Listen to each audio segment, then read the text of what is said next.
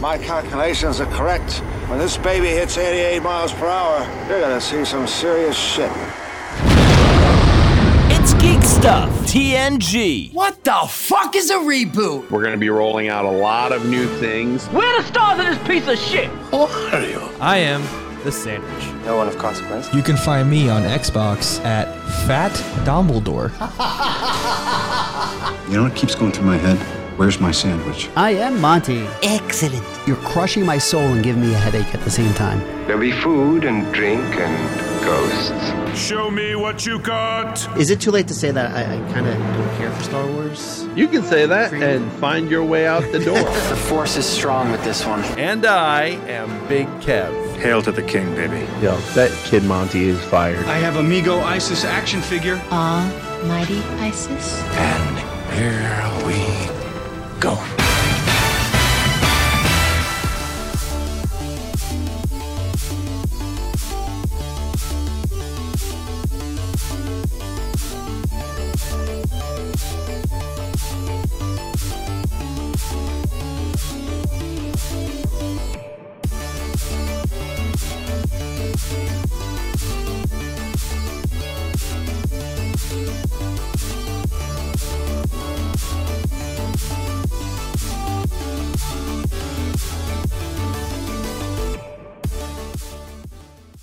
I did realize something.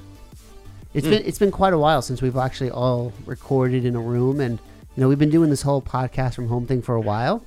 And I like not having you bastards in my house, especially Sandwich. Oh! Wow! Now I know you're recording because you insulted me. That's how I know we started. And not counting anymore. We don't count anymore. It's just when I start insulting you, Sandwich, the podcast has begun. So, thanks, Monty. It's not insulting. It's just showing love. Oh, thanks. It's when I don't talk to you, you need to be concerned. Yeah. All right. For the record, okay. I was only there like 5-6 times. So, I'm just saying.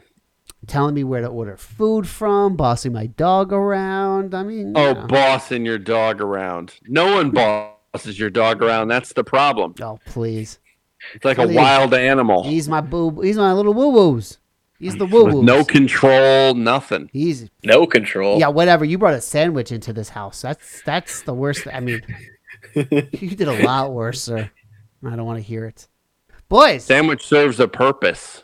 So does the woo-woos. Welcome to episode 607 of this lovely thing we call the podcast. How's everybody going? What's new? What's the happy hap? Nothing. I want to say. Yeah. I mean, maybe I'm going to wait a little bit before I jump into what I want to... No. I have an idea what it is. Should I go into it now? No, we're all waiting. I have an idea what it is. Go on. All right. So, during the week, I forget what night it was, a certain someone hopped into the Discord feed. I missed it because I was out with my friends and I didn't notice the Discord notification. By the grace of God, somehow, my grandmother has found her way into the Discord as Grandmama. Grandmama is as Grandmama in Discord now, which wasn't a bad thing, but it's just funny because, no offense to my nanny, my grandmother, I love her to death. I didn't think she would figure it out. Or I didn't think she would... No, she's into technology. You know, I'm probably going to get a text after this show because I just said that. You know, she knows how technology works. She's like relatively tech savvy. I just didn't think she'd get into Discord, but she did. So thanks for supporting me, Nanny. I appreciate it. Thanks for being part of our lovely Patreon. She's been part of she participated more in Discord this week than you did, Sandwich. Yeah. Very impressive. How about them apples? Yeah. Speaking of Patreon. Yes, sir. You can follow us over at Patreon.com/GeekStuffTNG. At the $1 tier, you can talk to members of the show like Monty and my grandmother. And members of Sandwich's family. Maybe not the ones you'd like to talk to. But, you know, you never know. You never know. Go on. At the $3 tier, you get the early bird special. You get the show a day and a half early, which is usually now Wednesday nights. and a sneak peek at the prep sheet. For $5, you get some stuff like a weekend bonus show, which I'm going to record it tonight after the show, which is kind of late for the weekend. Good man. And eventually you'll get, I think it's twice a month of Ye Olde Geek stuff. You'll be getting it at the beginning of the month. Every beginning of the month. Yes. Okay. At the $10 tier, folks, you get Instagram Live, which is really where the magic happens. Really where, you know, we let ourselves kind of go for a little bit and ramble more than we should and say some things maybe we shouldn't say, but it's in the safety of Instagram, so it's okay. Only the entirety of Instagram could hear it, which is kind of frightening. It is. So sometimes it is, actually. Yeah. And don't forget, folks, Comic-Con around the corner on the road to Comic-Con 2021. That is so far off right now at this point. Are they doing a virtual one? Not to cut away. Yeah. Mm-hmm. Yep. What is virtual Comic-Con? Do we have a date on that? They do panels and sort of. We'll have more information as it gets a little closer. I saw the exclusives for Funko. So that was don't get me started because there's one on there that I have to have, and I don't know where to get it or when or. I know which one you're talking about, but I'm not sure. Which one do you think it is? I think it's Escape from New York, but I'm not sure. You're correct. 100% correct. It is a real nice one. Because I didn't see a Scott Pilgrim one this year. No, that's I was about to say, because I thought I was off the hook because I didn't see a Scott Pilgrim one either. And then I saw Snake Plissken, and I was like, God damn it, I don't get a break. It's a nice one. It's nice. I like that Funko now, because remember old Funko Pops, they kind of just stood there somewhat menacingly in their box. But now there's like poses and stuff, you know, because they have money and they can afford it. They can do that sort of stuff. For now. Yeah. All right. Well, I think we definitely have a lot of stuff we need to cover. Yes. I saw that. Some more shows and stuff too. So let's kind of just jump into everything for what we have on the prep sheet. Also, because I want to watch the South Park special tonight. So there is that. There's a time. That is very true. When is that's 8:00, right? 8:00. So we got 90 minutes, boys. So let's do this. Disney is unfortunately laying off 2,800. No, 20,000. Excuse me, 28,000. Yes, excuse me. Words. Oh, words are tricky sometimes. Within the company, this is because it's a lot of it has to do with the fact that the pandemic's still going on, and a lot of people are still not paying attention. So as a result of it, Disney is bitching about California. Yes.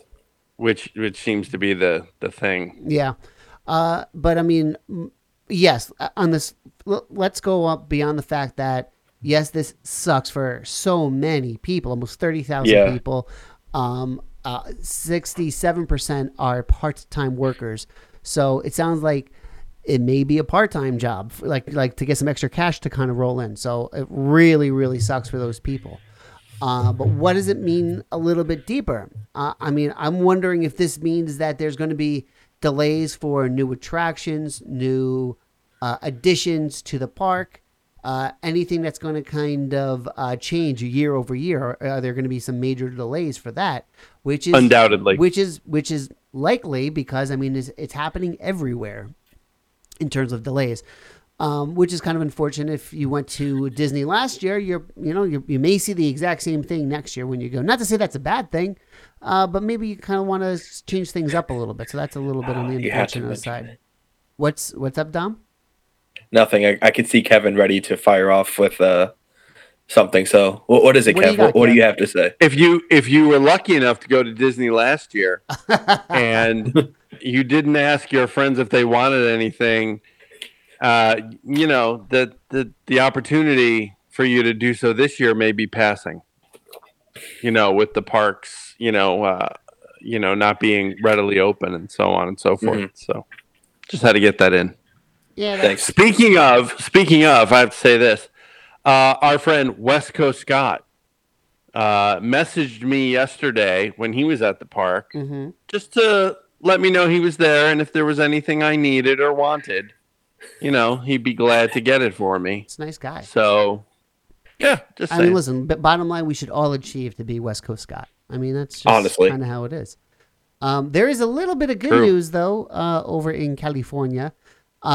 There is a new mural that they put out as a tribute to Chadwick Boseman, which is really, I mean, it's beautiful. It's just a very lovely piece that they put together. I'm not exactly sure how tall it is. It looks like it's at least 15 feet tall. I'm kind of just, maybe even 20. I'm kind of just eyeballing here from oddball Instagram photos. But something that is just really powerful. He's doing the Wakanda salute to a kid wearing the Black Panther mask who looks like he's a cancer patient kid, which just speaks volumes to, again, his character. And it's so powerful. It's absolutely beautiful. So they did a very, very good job on Disney in that portion there. So it was very, very nice.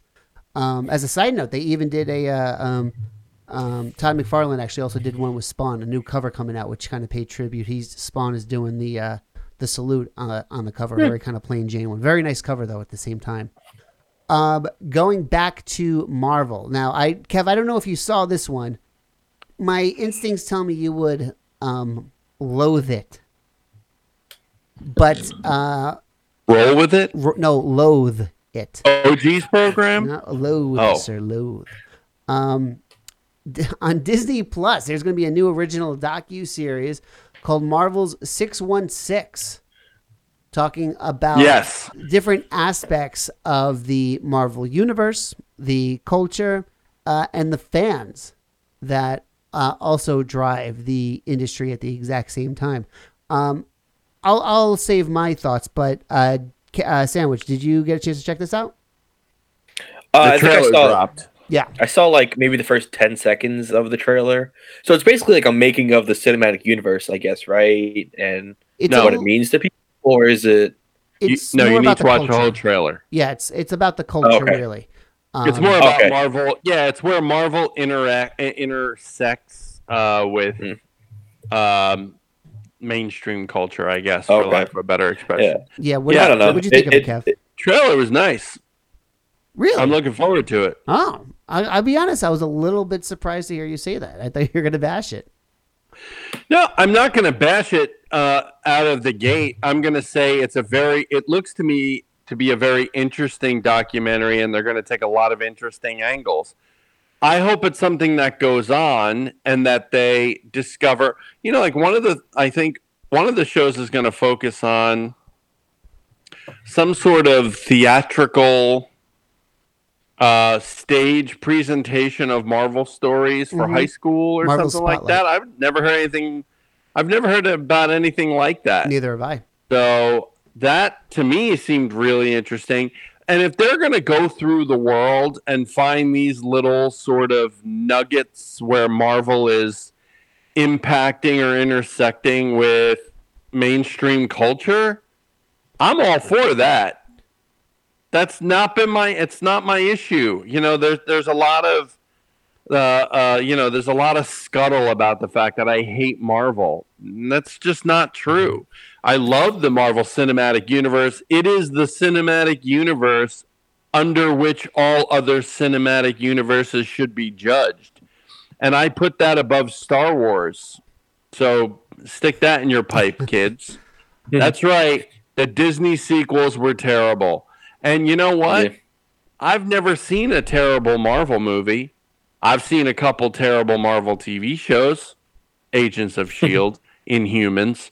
But that said, those are two little blips on an otherwise nearly flawless map. It's a pretty good record. Yeah. And again, to bounce back to Star Wars, prequels weren't that great either. So now we're talking about 6 of the 9 films that make up that storyline. And, if you're doing it on balance, I thought Rogue One and Solo were better than the prequels and the sequels. And so, therefore, it's 5 films versus 6. 6 bad, 5 good. You don't have that ratio with Marvel. It's not even close. Yeah. So that is the model under which things should be measured, my opinion. Mm-hmm. I mean, where my problem exists with Marvel is in their books. They're unreadable. They're disjointed. Except for Daredevil. There's no continuity. There's nothing. There's nothing. And they have destroyed so many tenets of so many characters. And I don't care if Captain America is black or Falcon. I don't care if Thor is a woman. I don't care about any of that. What I care about is the fact that the stories suck. And they're doing things like that because it naturally evolves that way. It's because they're trying to force it. And it's terrible storytelling to do things that way. You can't force things like that. That's my problem with Marvel. That's my problem. Some of the things that Hasbro does regarding Marvel, which we talked about last week and we're going to talk more about in the second segment today. Mm-hmm. That's my problem with Marvel. It's what some entities have done with Marvel properties. That's my problem with Marvel, not Marvel overall. I've been reading Marvel comics since I was 8. I always go back to the fact that I've had trouble reading. I've always been a Spider-Man fan since I was a young kid, and I'm having so much trouble just trying to read the stories. I like a lot of the stuff that Dan Slott did, but since they did that whole Brand New Day thing, like it's hard for me to just read Spider-Man still. I mean, luckily the Daredevil books are really good. I'm not going to speak for anything else, but the Daredevil keeps me going back month after month, I should say, at least. So, but that said, that's one of my books, Monty, and it did have a run there that was awful. When they sent him to San Francisco, awful. Art was awful, writing was awful, story was awful. They brought him back to New York. Mm-hmm. All right, but let me. It's kind of our culture here. So, but going back from when they did the whole relaunch when Kevin Smith took over in Volume 2, overall, those are a lot of issues that they wrote and in general since then. And that's kind of like a blip in the radar as far as I'm concerned, was really that San Francisco. I'm totally in agreement with you. And I know there's a lot of stuff behind the scenes that happened with that run, with the whole San Francisco storyline that we're not going to go into right now. Right. But yeah, outside of that, it was absolutely solid besides San Francisco. Let me just address. Sorry to interrupt you, Monty. No problem.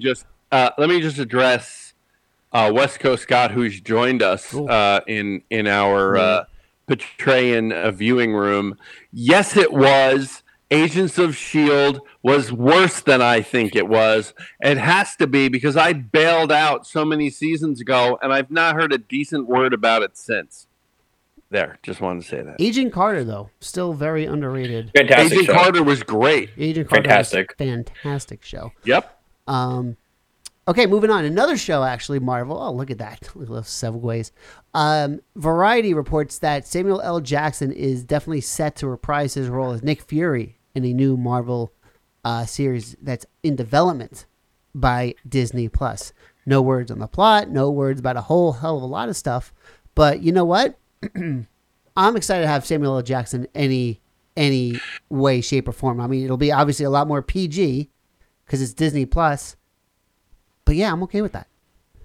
You know, it's interesting because the last word on Sam Jackson's involvement with Marvel was that he would gracefully bow out in some manner after Endgame. Mm-hmm. Like there would be some way that they would kind of, sort of remove or retire him or something in some way. This is actually really great news because if it turns out to be, a show, let's say like Agents of S.H.I.E.L.D., only not mired in shit, that it probably, it could be a really great show. The Nick Fury show could be everything that Agents of S.H.I.E.L.D. wasn't, like tolerable or watchable. It's brutal. But yeah, like I said, I'm happy to kind of have him back in any shape or form. Let's go to, we got some more Disney news right now. And this is going to be really stuff that, people were bitching and moaning on the internet, on Twitter specifically. Disney taps, I'm going to mispronounce her name, Yara Shahidi for Tinkerbell in a live-action Peter Pan movie. I mean, I'm all for a a Peter Pan movie. I think it's fantastic. She's 20 years old. She's African American, and of course, the same old thing in terms of, the whole replacing white actresses with black characters. In a case like this, I have no problem with it. I don't know why everyone's getting so upset, but I watched a few videos of her. I think it'll be fantastic. I'm more excited for the fact that there's gonna be a live action Peter Pan movie, and I didn't even think really any twice of it, to be honest with you. Well, we get a live action Peter Pan movie every couple of years. Yeah, and the last one is possibly Hugh Jackman's worst film. Yeah, when he played Hook, it was awful. I mean, it was dreadful. And the one before that was what's his name, Draco Malfoy's father, Lucius Malfoy. I can't remember the actor's name. That guy played Hook, and it was also a cruddy movie. I mean, and then you have Hook, which I happen to be a fan of, although I would have edited it differently. I like it. In the sense that I would have gotten rid of as much of the Lost Boys as humanly possible, because they were the bane of that film. But the point is that, we get live action Peter Pans every couple of years. I have no expectations for this one either. And it looks to me like they're just kind of, sort of ginning it up by, sort of doing, what would you call it? Non-traditional casting, which again, I don't have a problem with, but there will be people that will have a problem with that. So I'm not one of them. I don't think the three of us are, we're not three of them. We don't care. It's about the performance. If she gives a good performance, fine. What's her name? Wasn't blonde. Julia Roberts wasn't blonde. Well, and she played Tinkerbell. You're using some common sense there at the same time. So I mean, it doesn't. Yeah, it just doesn't have to be a certain way. That's not what. That's not my point. My point is that we get a live action one every couple years. None of them work. The last one that even came close to working, in my opinion, 1990s Hook. And again, that movie was tragically flawed in a number of ways. So anyway.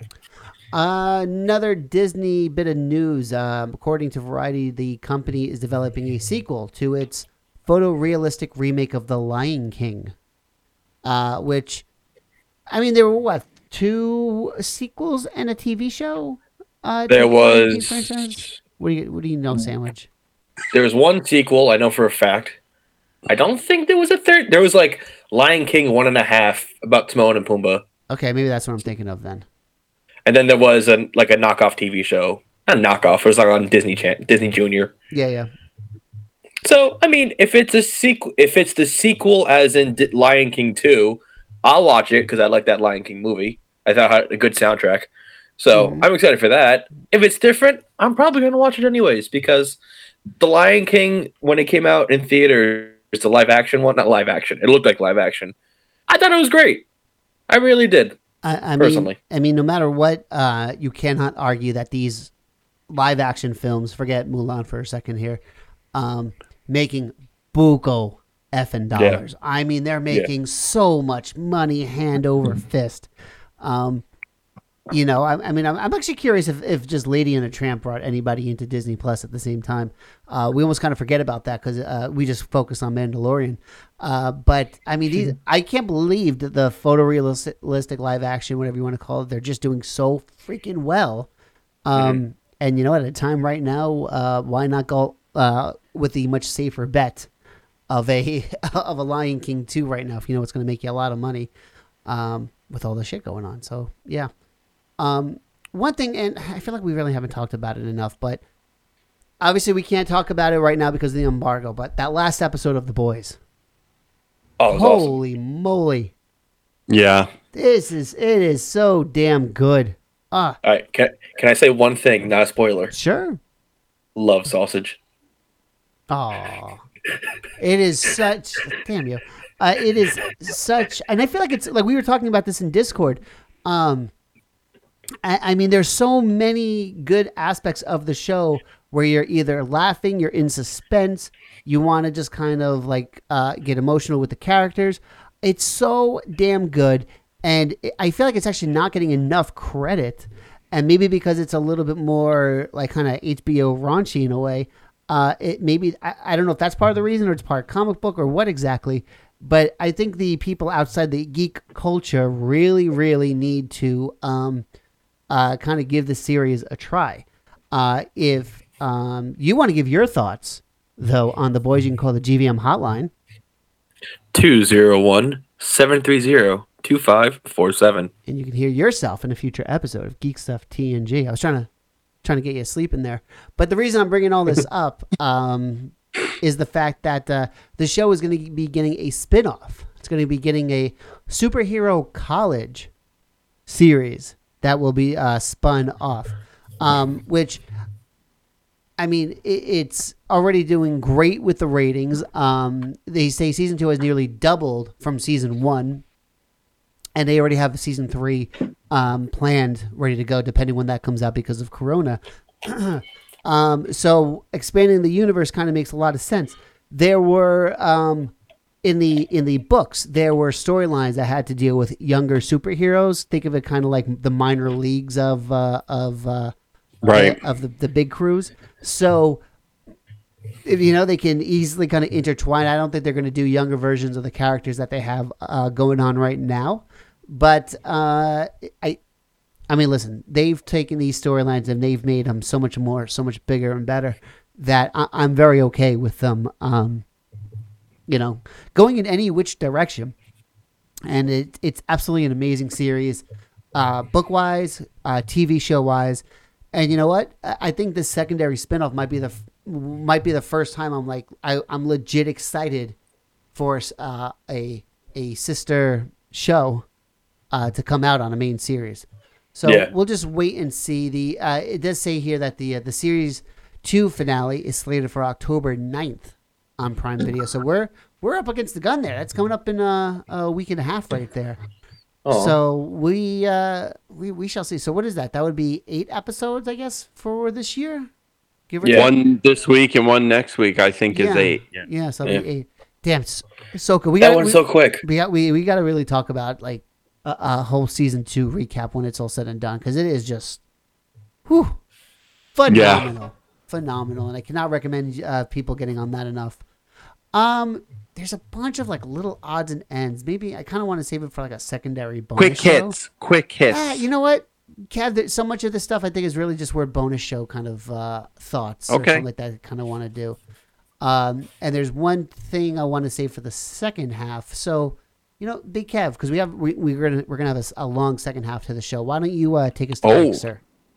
And with that, Mr. Mayhem, Mr. Sandwich, we will take our first and only break on this episode of Geek Stuff TNG, episode 607. Yep. Mm-hmm. The one we haven't named yet either. After these messages, we'll be right back. Hey, Geek Stuff listeners. It's West Coast Scott here. Did you know I do a podcast with my lovely wife? Say hi, Brittany. Hi.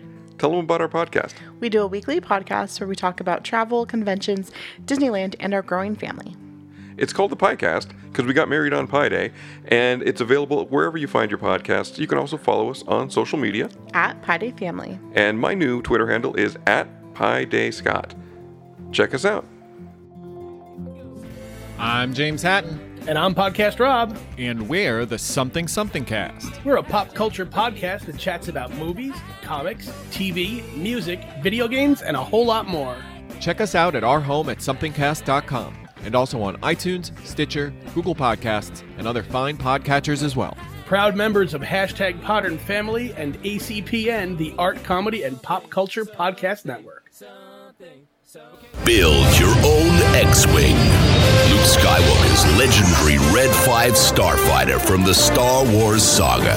The X-Wing is recreated in stunning detail in a massive 1:18 scale and comes complete with remote-activated working lights, R2-D2, motorized wings, removable hyperdrive opening cockpit, and a magazine full of fascinating facts, plus an amazing step-by-step assembly guide.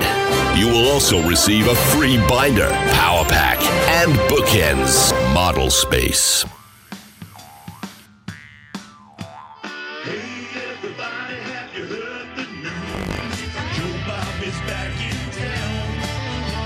Hey, this is Joe Bob Briggs, the world's greatest drive-in movie critic.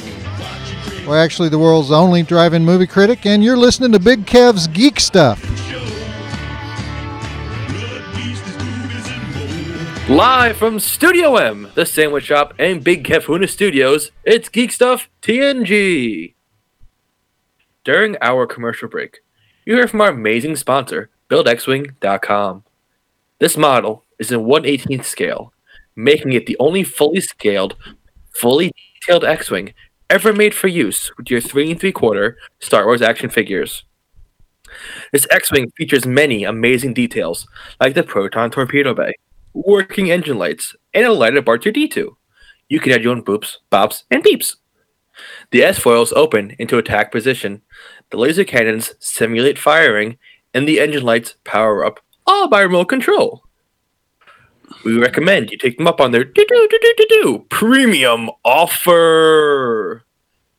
You get 1/18th scale hangar accessories to create a detailed display of your X-Wing, including crates, tanks, personnel transporter, landing lamps, fuel pump, ladder, as well as several static figures, including ground crew members and even Luke Skywalker himself. He's a bit of a big deal. When you sign up for your subscription each month, in addition to your parts of the model, you'll get 4 full-color magazines featuring instructions for the parts you received, fascinating articles about the original models used in the movies, and more. You can collect these great source materials in a free binder, which you'll receive as part of your subscription. As a fan of collectibles, you may have seen models like this online, or at shows, or conventions, and I don't need to tell you, the price tag can be quite high. The genius of this system, so you're paying a little each month, as well as having fun putting it together yourself. You can check out more info over at BuildXwing.com or reach them by phone at 877-544-6779. Check them out today. Shadaisy. Well done, my man. Well done. So we have, really the three of us, we each kind of want to hit on some toy-related stuff. Big Kev has a lot of stuff to break down and analyze here. So I will kind of just quick hits. I mean, analyze would be a whole nother show. All right, fair enough. So I want to first talk about something that's coming out from Arcade 1-Up. No word on a date or price right now, but they're coming out with something called an Infinity Gaming Table. Basically, think of it as a 24 or 32-inch kind of flat screen monitor that has a bunch of Hasbro games built into it. And it also has an app store, so you can download and then buy some other stuff. So we're talking like Monopoly, Battleship, Candyland, just to kind of get things started off. And I would assume that they're going to be able to add some more stuff later on down the line. It's Wi-Fi enabled, so it looks like you can play some board games with people who aren't in the same room with you, and you can just, this looks like a fun thing where like a cheap night to, you know, if you're able to actually bring people inside your house, if you dress them or not, to be able to just have a general, you know, kind of game night with the different things. Or if you want to play with, let's say, your buddy who's in Hawaii, you know, you're itching to play a game or two, you'll be able to do something like that. So something just to kind of keep on your radar. I'm a big fan of Arcade 1-Up, and this looks like this could be like a really fun gaming device for really. It's the next level of board gaming. It really is, and it's also like kind of animated board games at the same time. It's not just kind of like point and click kind of deal. So I think this has a lot of potential. I think it's pretty interesting, and like I said, something you kind of should keep on your radar. I have met the CEO of the company. Really great people who work for this place. So it's a lot of interesting stuff coming out of here for sure.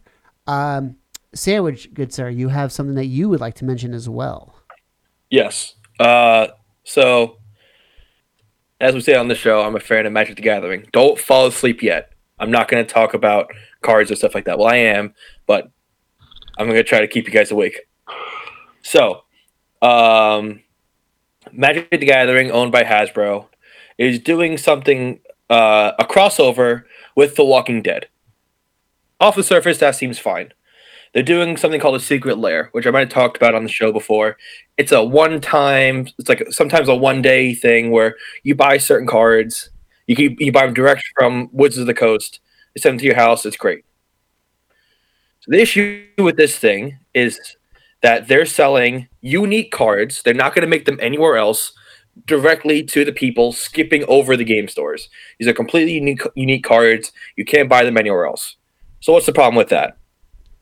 The problem is they're cutting out stores from being able to sell you these products. They're selling them. It's 5 cards for $50 freaking dollars. I'm upset about this. And the problem is, you know, they're cutting out stores and they're making these cards. They haven't done this since 2003, the last time they did this, and there was a huge uproar from the fans because you can't print out these cards and only expect, you know, everyone to get them. If they're good cards, they might warp formats. You know, they might just change the way the game works. You can only get them for a week. So if you miss that 1 week window, there's literally possibly a chance you'll never get these things again. And then how many are you ordering? None of them, because I refuse to order this thing because it's disgusting. The fact that Wizards of the Coast thinks it's acceptable to screw over the game stores and sell directly to the players. And it's a shame because not everyone has my opinion. People are going to buy these things. They're going to buy these things in droves. And then it's $50 now. They're going to flip the cards for thousands. That's an exaggeration, but you know what I mean. And I mean, if you gather them all together, it's going to be thousands.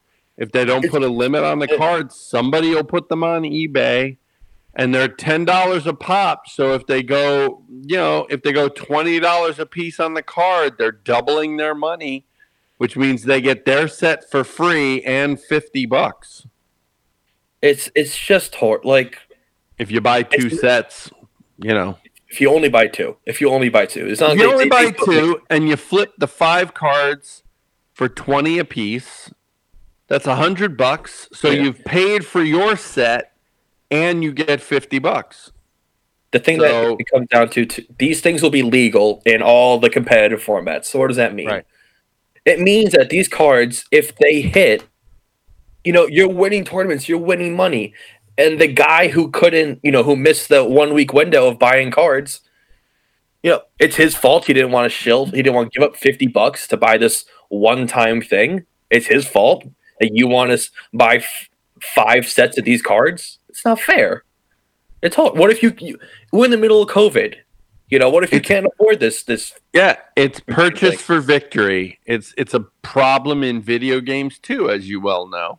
Yeah. You know, this whole sort of purchase your way to the top. Pay to win. Yeah, it's pay to win. Simple. It's just now, you know, becoming more evident in card games as well.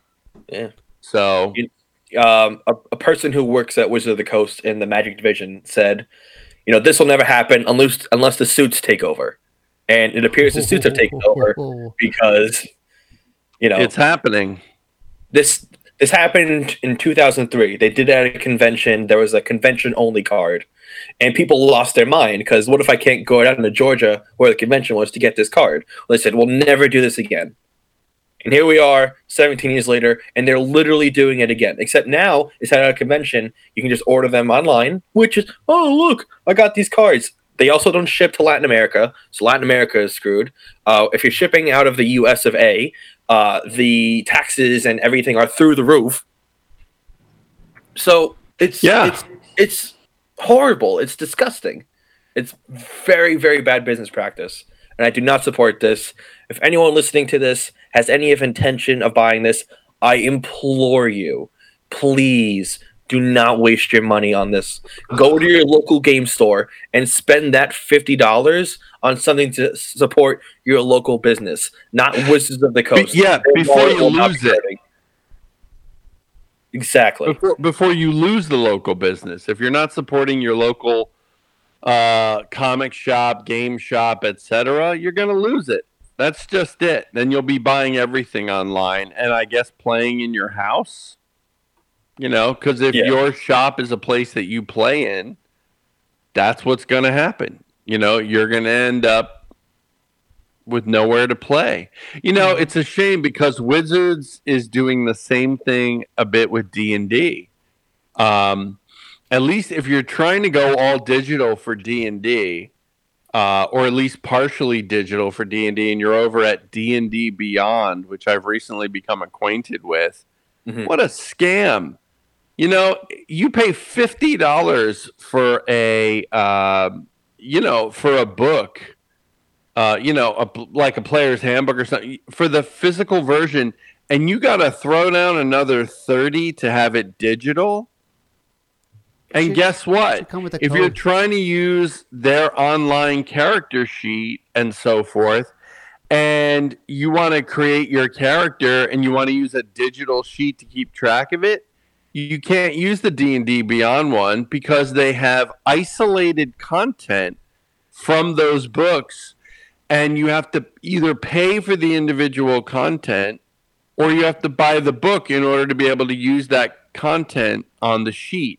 For example, if you want to create a drow character on D&D Beyond, you can't do it unless you go and buy the player's handbook on D&D Beyond, the digital version, or you can go into the store and find the drow, and it's $1.99 to get access to create a drow on D&D Beyond. It's stupid. Not to mention the fact that the sheet and the app are very uncoordinated and a whole bunch of other things. I've just decided to start exploring it. It's dreadful. It's absolutely dreadful. One thing just to kind of add on to what you said at the beginning of the conversation, Kev, there's a documentary I watched called The Booksellers on, ironically enough, on Prime Video, really just talking about the state of the book collectors market. And how pretty much like Strand is like one of the last like big name bookstores from Book Row and everything like that in Manhattan. Right. And the one aspect, one or two dealers, ironically enough, one dealer who was not too far, I think, from me actually. He talks about just how people prefer going on eBay or just going shopping online for these exclusive collectibles instead of trying to enjoy the hunt of finding something, which I am in absolute agreement on when it comes to that. Like I can tell you some certain comics I bought that were not worth much money. I could have bought them online for what I, for an inexpensive price. But I remember shopping and finding them in bins and stuff like that at stores, at conventions, at retail, resellers or whatever. And it's just so much more enjoyment. And unfortunately, I think this there's a generation that unfortunately just doesn't really grasp that excitement of trying to find something without having to just use the internet for click and buy. So I don't know if that's an eBay and an Amazon fault or whatever the case may be, but it has unfortunately really, really hurt. Besides the fact that it's hurt industries, just takes away a lot of the fun that I think people don't even realize, which can be its own show right there. I can rant and go on for sure there. So Big Kev, you have something that you would like to speak of? Today. I mean, just really quickly. I don't want to spend a lot of time on it. I just thought we could do some quick hits. I know you guys saw some of this stuff. PulseCon, which is Hasbro's virtual convention, which was a live-action convention last year, I'm pretty sure. They did it virtually this year. It was kind of just like basically a lot of reveals. They had some exclusives. I think we talked about the exclusives last year, right? Or last week, rather. Yeah. And did we talk about the Marvel? We talked about Marvel 5 POA, right? Yes. Yep. So basically what I want to do now is talk about some of the stuff, just really quick hits about some of the stuff we saw that got revealed and why it's problematic. I guess the biggest thing to talk about is they dropped another HasLab. So now you have two running at the same time. One is for the Hero Quest board game, which is, in my opinion, is dreadfully overpriced. Just one man's opinion. And now during PulseCon, they dropped the next Star Wars HasLab, and predictably, to some and disappointment to others, it's the Razor Crest from The Mandalorian for 1/18th scale. Mm. Now, it looks phenomenal, and they showed a lot of 3D renderings of it, and it looks great.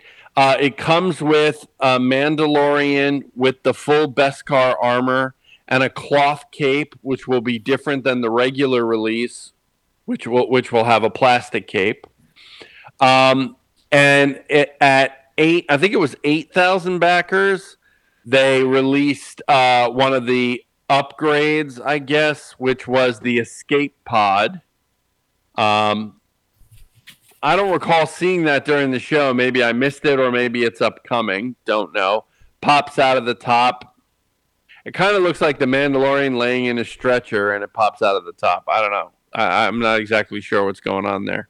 Mm. And then at 10,000, they had another tier reward, which was, anybody? The child for 1/18th scale with the pram.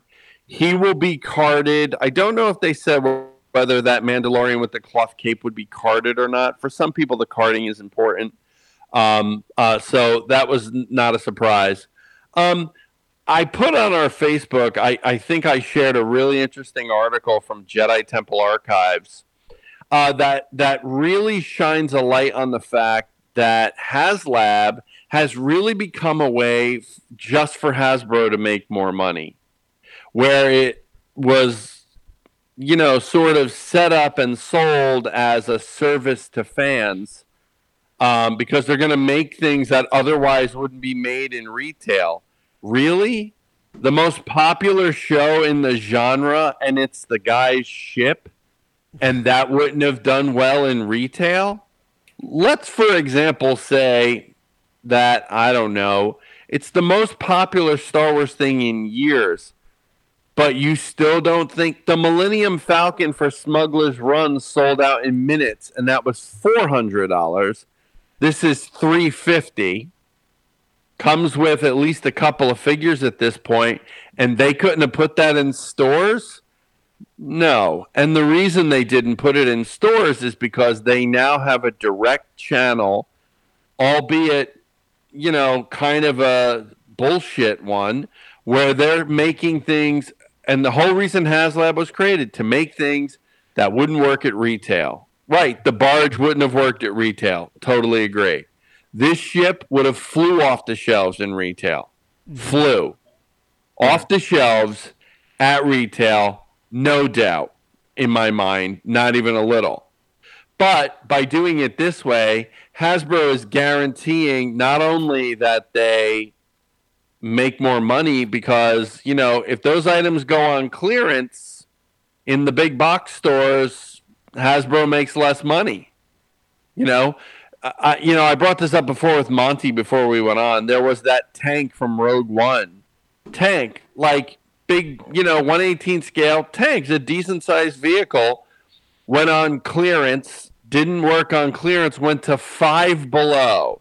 It's a $40 vehicle, went to Five Below. And Hasbro knows it, and Hasbro lost money on it. So Hasbro has decided we're going to use this HasLab to put these things out. And guess what? If people decide they don't want it, they don't back it, they don't reach their number, they don't have to produce it. They have nothing to lose.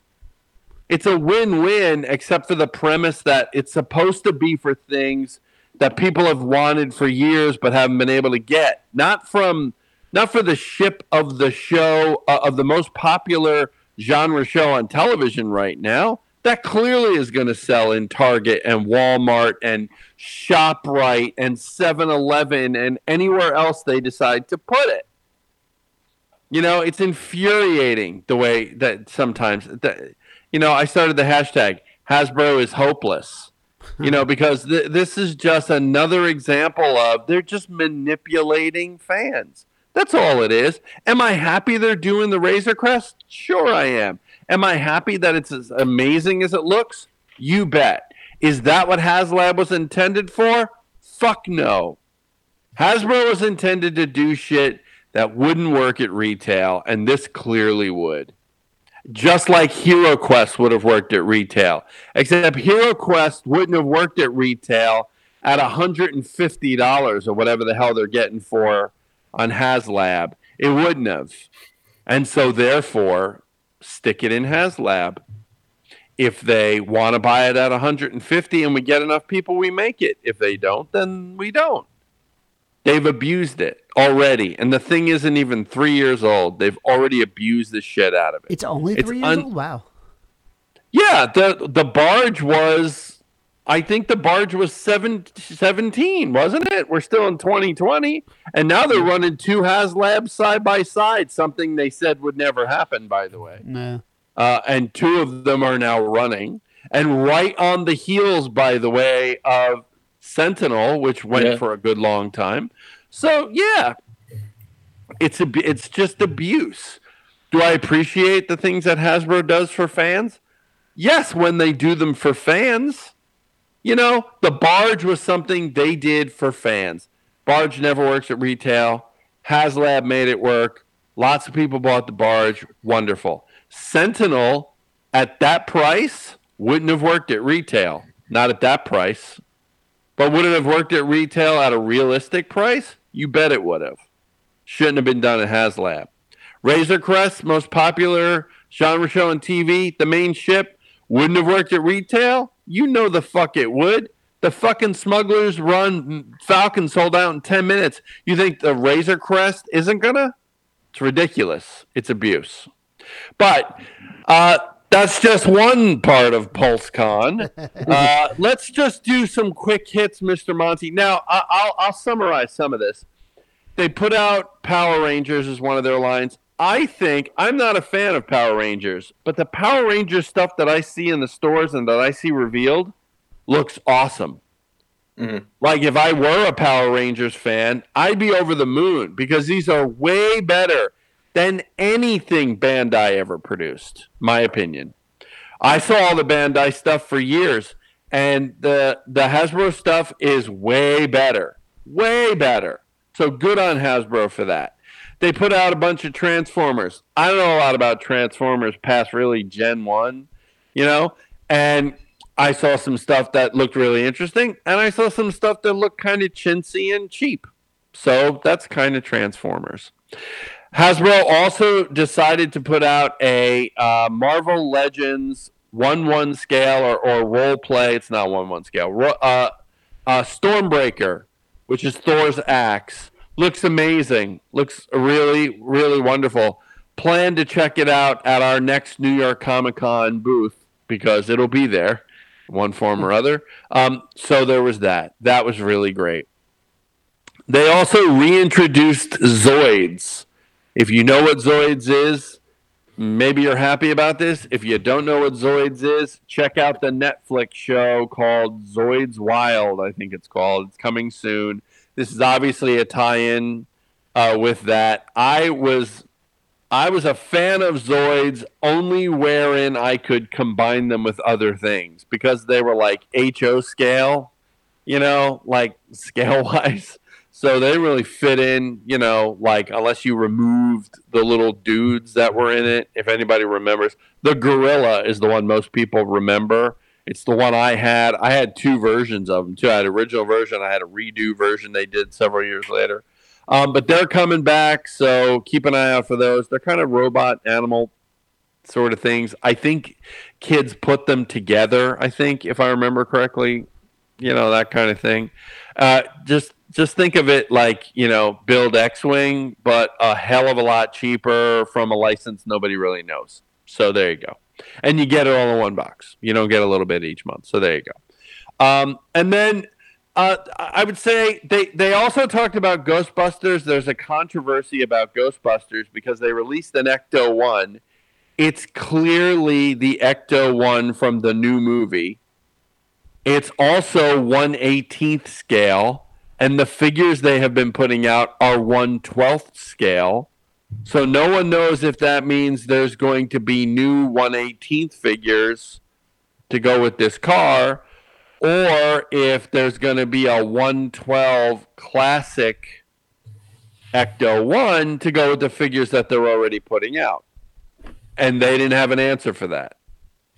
You know, no one asked them because there was no real questions. So there you go. So that'll remain in limbo until somebody decides, wow, we really screwed up that that Ghostbusters presentation at PulseCon, huh? So G.I. Joe is coming back in 6-inch, if you're not aware of that. They showed a few more figures. A regular Cobra Trooper, which is sort of an apology for the fact that the other one was a Walmart exclusive, sold out everywhere, and the second market has exploded. The prices are ridiculous. They showed also Zartan, which looks like an amazing figure to me. Not a G.I. Joe fan, not now anyway. I was back in the day. But Zartan looks great. They also showed Firefly, who was like the commando in the gray camo. Interesting sort of take. And some other things as well. That line continues to kind of be a small release line, 3-4 figures. Let's see how they do, which I think is smart on their part, considering the last bunch at 3 3/4 just hit the wall. This, of course, has the 3 3/4 guys going, the fuck, you're going to screw us out of G.I. Joe 2 now? You already did that to Star Wars fans. Despite the Razor Crest being 118, there was precious little else vintage collection that was shared, but we'll get to that in a minute. So that was basically G.I. Joe. Did I miss anything? So we'll dive a little bit, just a tad deeper. Mr. Monty, can you go down? Do you have the Star Wars list open? I do, sir. So can you tell me what we talked about for Star Wars? All right. Now, of course, it was a whole bunch of Black Series. Yes. Yeah, so stuff. There was the Vintage Collection. Right, that's the 3 3/4. Okay, we have the Archive with 50th Lucasfilm logo. That's really nothing. The Holiday Edition. Yeah, these are embarrassing. They're basically Christmas decorated troopers. And there's one looks like Santa, one has, I mean, just Google them. They're embarrassing. I mean, Hasbro should just be embarrassed at this point. They serve no purpose at all. Guys can't get the regular versions of some of these characters. Can't get the regular versions, but Hasbro has the audacity to put out holiday-themed versions. It's embarrassing. Why are they not embarrassed by this? Guys struggling to get some of these troopers. Struggling. And they put out a Santa version of one of them, and one looks sort of like an elf. It's just, I don't mind every year, sort of, not every year. They put out one figure usually. That's like, like some kind of little Christmas special. It's usually a Disney tie-in thing. Mm-hmm. It's like Yoda with a little Christmas gift, or it's, I don't know. They've had a bunch of different ones over the years. One-off, sold by Disney in the parks is one thing. A series of, like, I think there's 5 or 6 of them, all of them exclusive to different retailers, meaning you're hunting all over the place for them and online and everywhere else. It's embarrassing. They just don't get it. They're hopeless. Guys trying to get regular versions of these characters can't get them, but you're going to waste time, money, resources, and put out these shit Christmas versions. It's embarrassing. What else you got?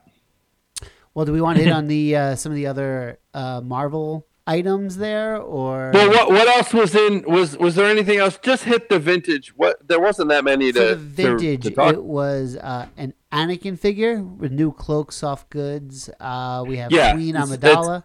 Yeah, those are both from Attack of the Clones. We have Battle Droid. Yeah, mm-hmm. Another one. TIE Fighter pilot. Uh huh. Captain Rex, and the Mandalorian Incinerator Trooper Flame Effect. Yeah, that actually looks like a real decent figure. So, a smattering of licenses there. What about Black Series? Black Series, we have Phase 1 Clone Trooper Refresh. We have Jar Jar Binks. We have Boba Fett with improved articulation, all new script, flame, grapple hook, removable backpack, gun cut in half, and molded cape. Yeah, so let's talk about those two for 1 second, because they have listed them as deluxe figures, meaning they are going to be more expensive than the regular $20, $22 Black Series figures. They're going to be more expensive.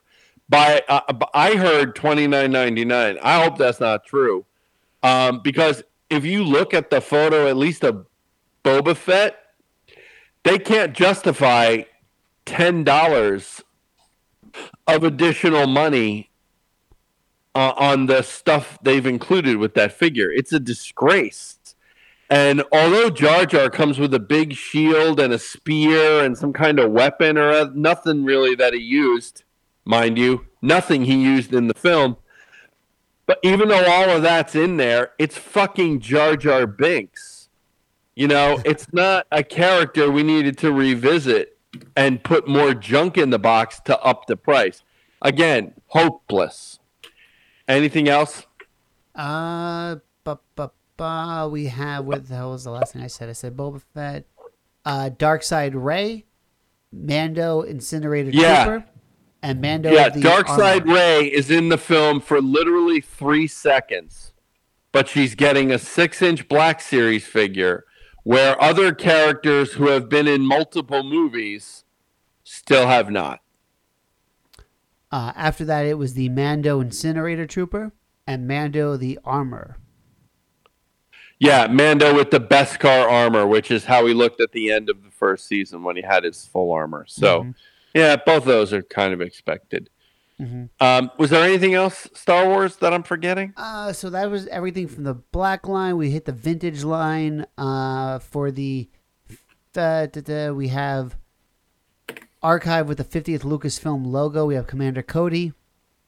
Empire Strikes Back, Hoth Luke. Empire Strikes Back, Hoth Luke gear, Thrawn photo, real face with red eyes. And are these vintage? No, it says the archive. It's the archive line with 50th anniversary Lucasfilm logo.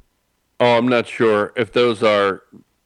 Oh, I wonder if those are. Those might be like the old carded ones, which I thought were going away. Maybe I was wrong. Yeah. What about Marvel, really quick? Let's jump over to Marvel. So we have a whole bunch of different lines. So really quickly, we have the Marvel Legend panel overview. That's with the Stormbreaker role play and the Silk Pulse exclusive. Avengers Gameverse Wave 2, Stealth Captain America, Atmosphere Armor Iron Man, Classic Falcon, Kane the Conqueror, Thunderbolt, Joe Fixit Hulk Build-A-Figure. Yeah, so about that line... I'm just going to pause right there. Yeah, so about that line, Kang is the real standout because he looks amazing. Also, that classic Falcon isn't really the classic Falcon. I'd say it's more midlife Falcon. It's still a classic costume. It's just not, I think, classic. I think that deep V-neck, costume that he had like in the 70s when he and Cap were partners. That's just me. Stealth Suit Cap is basically the Cap they released this year in the gamer universe, but black. Iron Man is Iron Man, but blue. But guys who collect Iron Man 6-inch armor variations, loving it, I'm sure. It looks kind of like Rescue, if you know that's the armor he made for Pepper Potts. Kind of looks like that. And then there's the Build-A-Figure. Joe Fixit. Joe Fixit is a version of the Hulk, happened in probably the late 80s. I was going to say 87, 88. Yeah, he's gray. He wears a suit. He went for a job as a bouncer. It was this whole thing. It was really, really an interesting storyline. It was fun. Although it went on for a little bit of a long time. And, it depending on what you like, the art wasn't really that great. Still, it was a really... nice and different direction for the Hulk.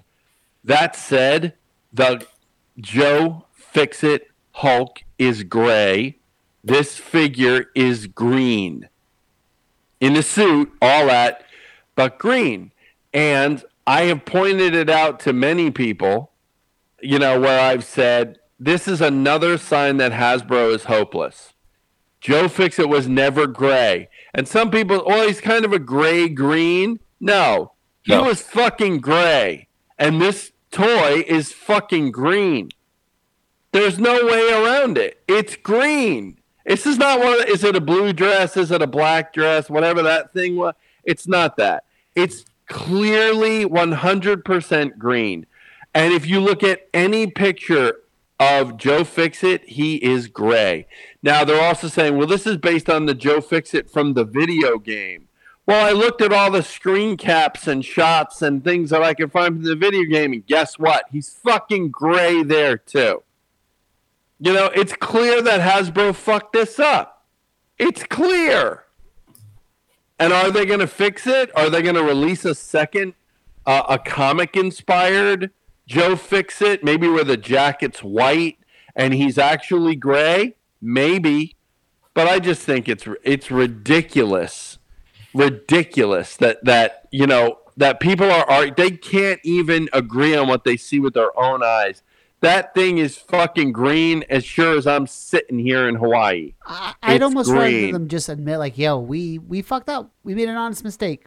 It hasn't even been released yet. They can fix it before it comes out. And that's fine. I just, you know, I mean, hell, if we make a mistake on the show, we just straight up say we made an honest mistake.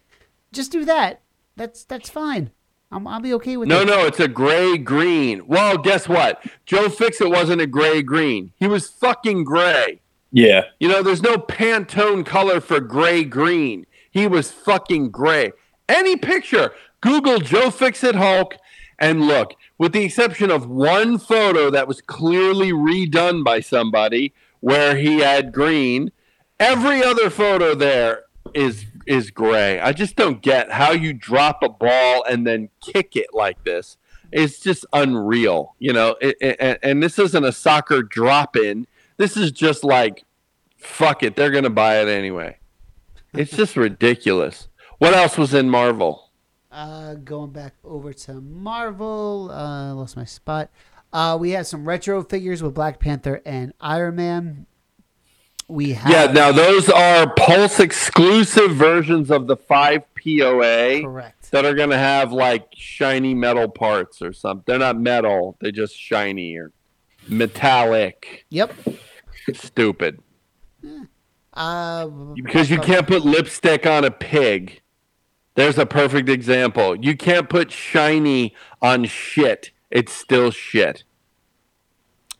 Okay. Going forward, we also have from the Spider-Verse wave, we have movie Miles, movie Spider-Gwen. Both look amazing. Comic-based Stilt Man and Ninja Troop Builder. Yes. So let's talk about that. And there are more characters to come in the line. That they have not announced yet. Those two figures, Miles and Gwen, both look amazing. Both look great. From the movie, really great. Sort of like kind of a bit more realistic than the movie. Really, really look great. But the winner here, and there are two winners here. And the first winner is, there's three winners. The first winner is all Daredevil fans. Because here's a figure that Daredevil fans have wanted forever, and it's Stilt Man. Stilt Man is a build-a-figure. Monty, you should look online for this. Build-a-figure where the leg segments, right? Mm-hmm. I mean, this is a genius move by Hasbro. Write the date down. I just said Hasbro had a genius move. They put the leg segments in with the hand ninja, who is an army builder. Meaning, it's a generic character that you're going to want a lot of because Daredevil never fights one hand ninja. He fights 21 hand ninjas. Yeah. And the leg segments for Stiltman. So if you buy 10 ninjas, you're getting 20 looking like 6 or 7 inch segments for Stiltman. You got to Google this, Monty, because it's going to blow your mind. The Marvel guys had one. They probably had 10 or 12 leg segments on the figure. It looked amazing. Yeah, it looked absolutely amazing. No, I Daredevil like fans great. Looks absolutely great.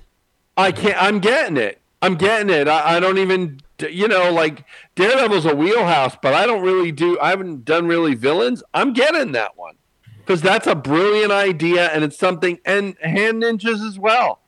I can get 5 or 10 hand ninjas. Put those leg segments on, and I got a really great displayable stilt man finally.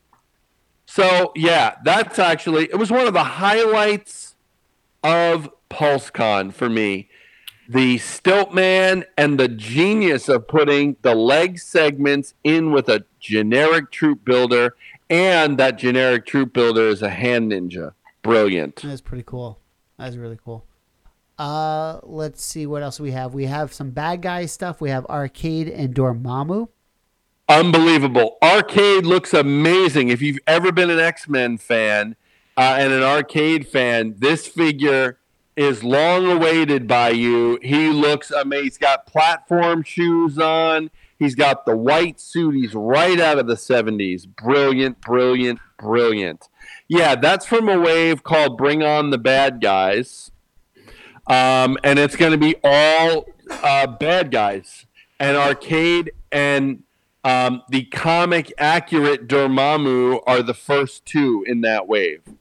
We don't know about anybody else in that wave. We don't know if there's a Build-A-Figure in that wave. I don't believe they shared any of that at this point.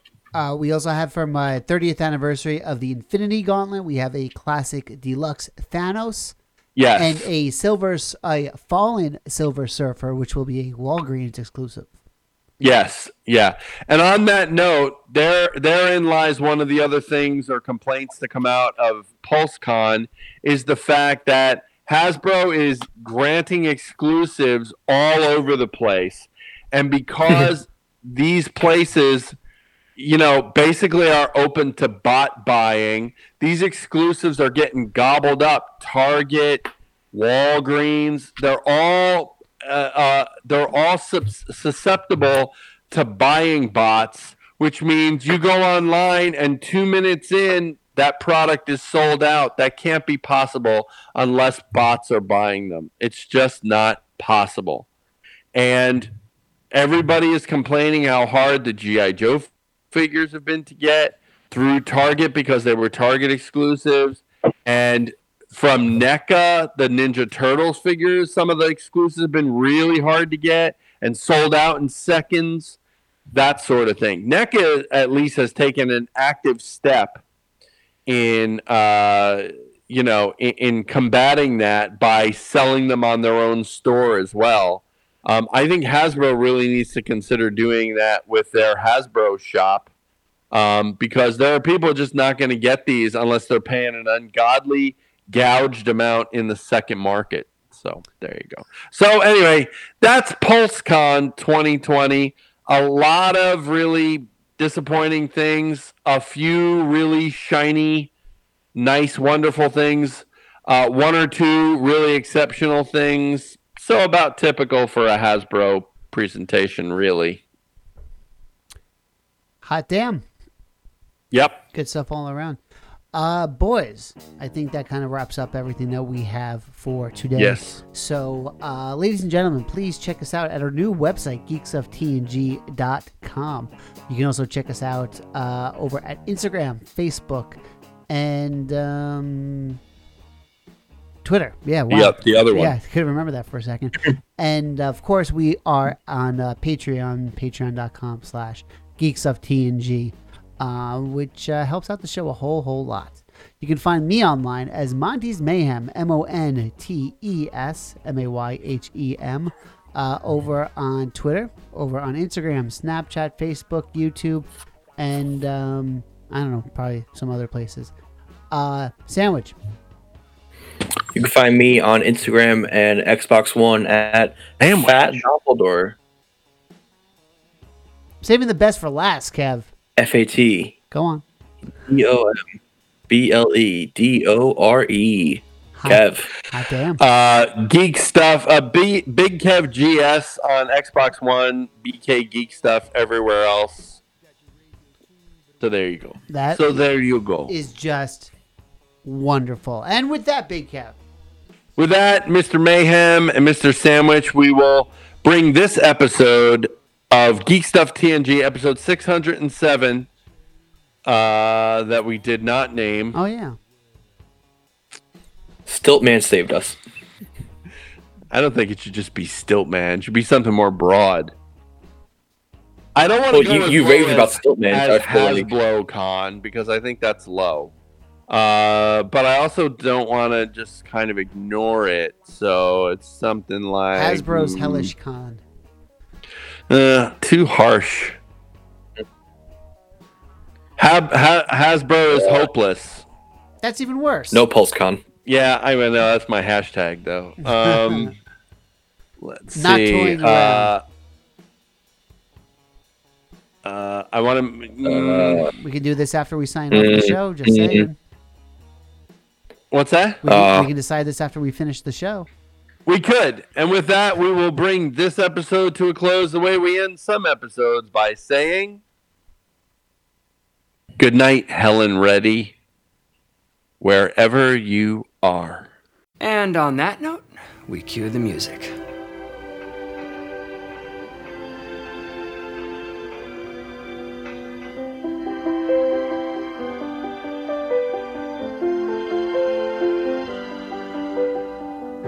I'll be your candle on the water.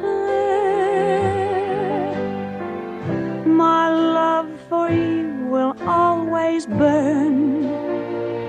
I know you're lost and drifting, but the clouds are lifting. Don't give up, you have somewhere to turn. I'll be your candle on the water till every wave is warm and bright. My soul is there beside you. Let this candle guide you. Soon you'll see a golden stream of light. A cold and friendless tide has found you. Don't let the stormy darkness pull you down. I'll paint a ray of hope around you, circling in the air, lighted by a prayer.